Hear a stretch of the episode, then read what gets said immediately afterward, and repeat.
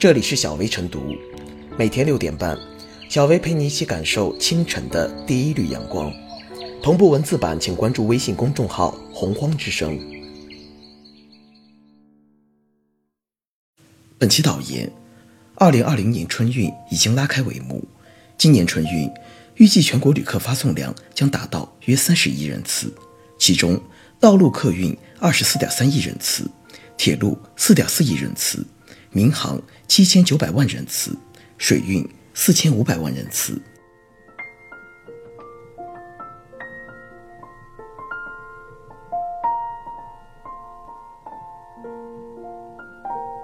春运开启，向走的好目标进发。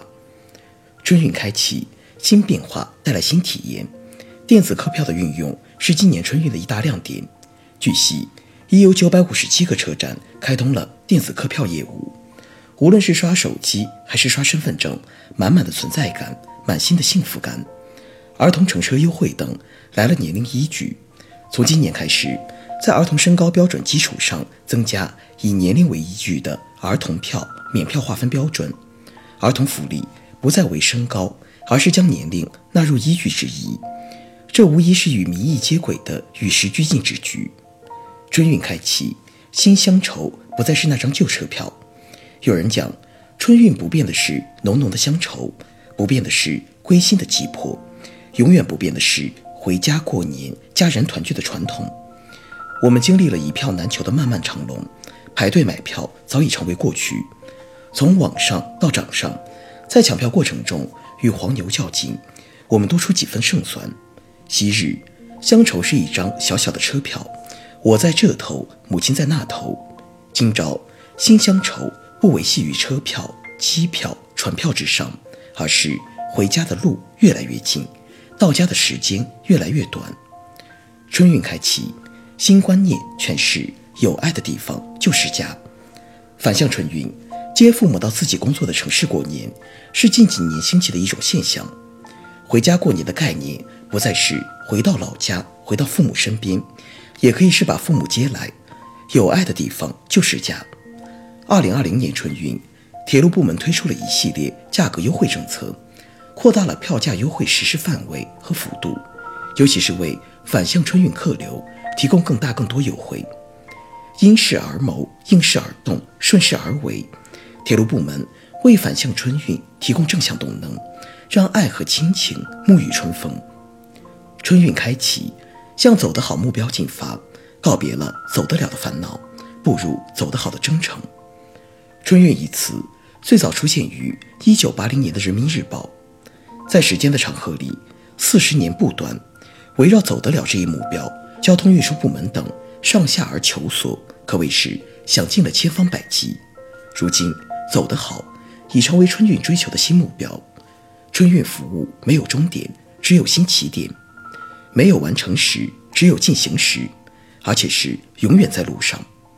春运之旅。用贴心的服务换来乘客舒心的回家，用优质的服务赢得乘客满意的笑容。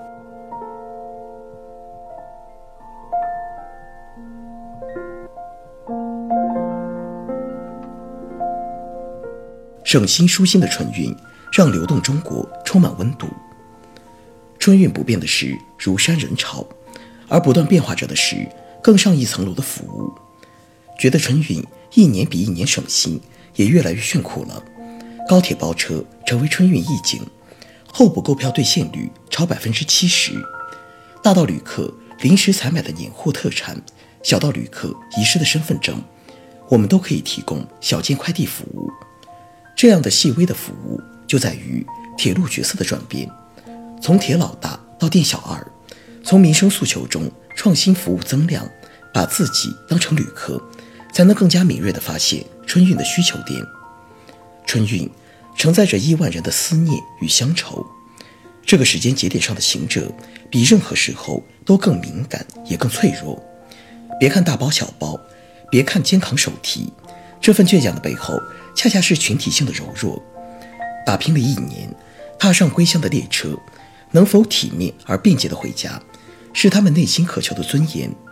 而出行体验的不断改善。就在于不断捕捉市场情绪，让他们走得省心，坐得舒心。不管是高铁包车，还是电子客票，不管是候补购票，还是智能化出行，措施都是奔着需求去，服务都为疏解出行焦虑而来。既是市场需求的鞭策，更是聚焦出行服务难点的创新与守正。围绕回家过年这条主线，打造一个一体化、便捷化的出行服务通道，是服务的本来。而通过细枝末节的服务延伸，又让民众的多样化出行体验得到满足，这是服务的增量。守正与创新就在于做好刚性服务与个性服务的协调统一，这也是近年来铁路服务的方向。我们看到，穿行在大地上的既有朝发夕至的高铁，也有公交似的慢火车，既有扶贫专列，又有高铁包车，快与慢的协调，工艺与定制的共存。实现了一种出行平衡，每个需求点都能有对应的服务匹配，如此才让春运路不再拥挤，不再焦虑。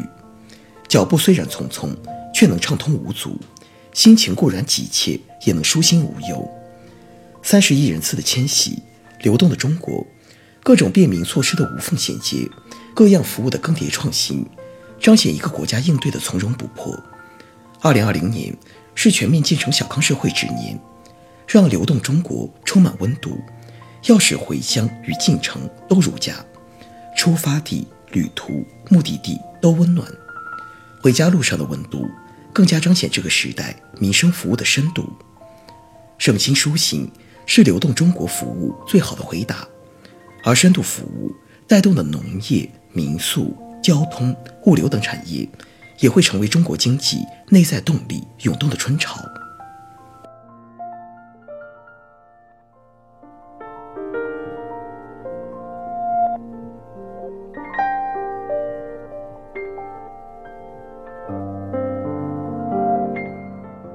最后是小薇复言：家的方向就是新的方向，团圆是春节万年不变的主题。过去我们常说春运。是观察中国社会变迁的一个重要窗口。如今在审视春运，更是当今世界书的中国震撼的生动体现，是社会主义集中力量办大事的制度优势的生动体现。春运见证了中国城镇化的滔滔潮流，见证了社会整体的发展进步，人民生活水平的日益改善，成为以人民为中心的发展理念的重要现实镜照。